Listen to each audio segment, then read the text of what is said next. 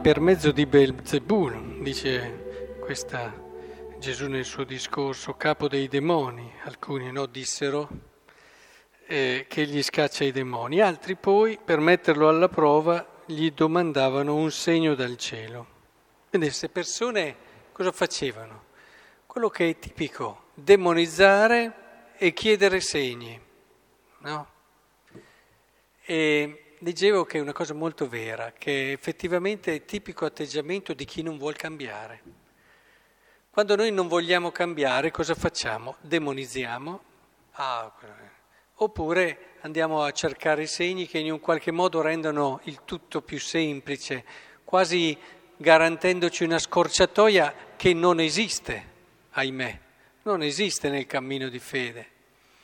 E il percorso della fede è un percorso che richiede un morire a se stessi, un aprirsi, un accogliere, un rinnovarsi quotidiano, giorno dopo giorno, un lavoro incessante che coinvolge lo spirito e la persona tutta. Quindi stiamo attenti a quella che è la tentazione delle tentazioni, cioè non cambiare. Eh, assume e acquista tante facce, eh? cioè anche il, eh, a volte ci si trincera dietro una falsa idea di concezione, è sempre stato così, di, scusate, di tradizione, è sempre stato così. Eh, ma meditavamo proprio da ehm, Lerrain, un eh, grande autore dei primi secoli della Chiesa, che ci ricordava che il fatto che ci sia una fedeltà non vuol dire che debba essere tutto uguale. Lui dice, nel momento in cui ci sia un cambiamento radicale, sì, ma se c'è uno sviluppo che fa venire fuori quello che in fondo era già contenuto nel seme, ad esempio, che viene fuori la pianta che era già contenuta nel seme. Questo non è un cambiamento, ma è un'evoluzione. Ecco, nella fede, come in ogni cammino, c'è questa evoluzione. Lui poi fa anche il bel esempio delle arti, dice il braccio del bambino non è il braccio dell'adulto, eppure è sempre lo stesso braccio. E c'è un'evoluzione, chiaro, se invece fosse un'altra cosa ci sarebbe un radicale cambiamento. Dico questo perché? Dico questo perché? Perché la tentazione di fondo del non cambiare è quella che ci rende vulnerabili. Quello che si dice poco dopo nel Vangelo, quando un uomo forte, bene armato, fa guardia al suo palazzo, ciò che possiede è al sicuro, ma se arriva uno più forte di lui e lo vince, gli strappa via le armi nelle quali confidava e ne spartisce il bottino. E Cosa vuol dire? Che se siamo pronti, siamo armati, cosa vuol dire che possiamo essere vinti? Perché ce lo dice subito dopo, ci dà lui l'interpretazione corretta. Quando uno spirito impuro esce dall'uomo e si aggira per luoghi deserti cercando sollievo e non trovandone, dice ritornerò nella mia casa, poi la trova spazzata, donna, va, ne prende altri sette, insomma sappiamo, e la situazione peggiora delle precedenti. Quando è che succede questo? Quando è che se riusciamo ad avere una vittoria, poi ci esponiamo un, a diventare peggio di prima? Quando non c'è questo atteggiamento interiore del rinnovarsi.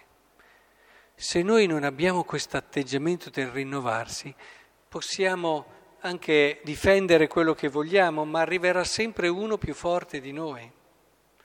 Se invece abbiamo questo atteggiamento di cambiare interiormente, di guardare avanti, di metterci in gioco, di non cadere nella facile tentazione, dicevamo all'inizio, del demonizzare, del cercare vie facili o segni, eh, ma ci mettiamo seriamente in cammino, sapendo che questo cammino è il più bello che ci sia, è affascinante, prepara scenari meravigliosi, ma richiede dedizione impegno, ma non, attenzione, semplicemente il sacrificio e l'impegno e il lavoro. Quello lo fanno anche quelli che non vogliono cambiare, magari si sacrificano anche tantissimo, ma essere disposti a cambiare, a rinnovarsi, a crescere sempre. Questo ci rende davvero invincibili perché ci mantiene semplici, ci mantiene umili.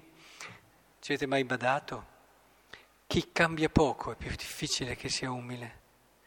Chi è rigido e ha sempre le solite cose ha anche proprio quella, quell'illusione di pensare di aver capito dov'è la verità e, te, e, e la difende come se fosse lui il, il depositario di questa verità, quando invece percepisce solamente una parte. Se invece tu ti metti in atteggiamento di rinnovare, di, dire, di conversione continua, di questo rinnovamento, ecco che allora scopri che ci sono sempre altri orizzonti, cose che vanno al di là di te, c'è sempre qualcosa di nuovo da conoscere.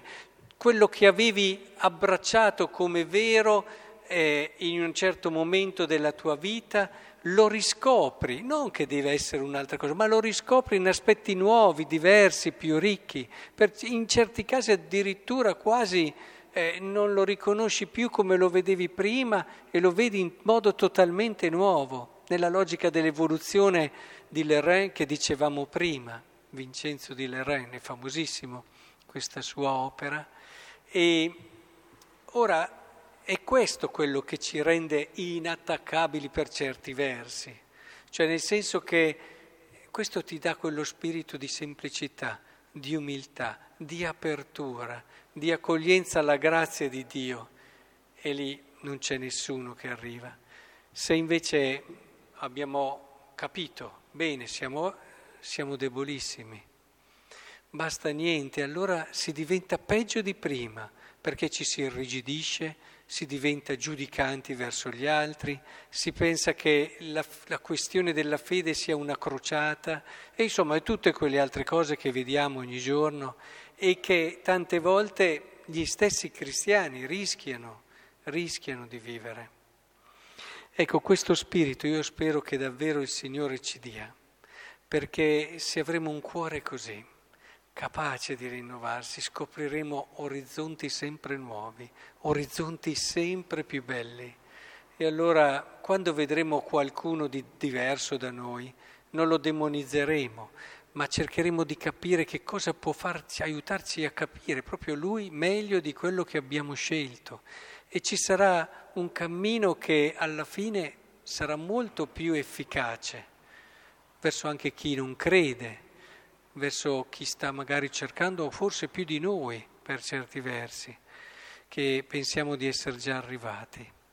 Ecco, chiediamole allora questa grazia e allora ci sentiremo cam- compagni di cammino di tutti gli uomini, di tutta l'umanità.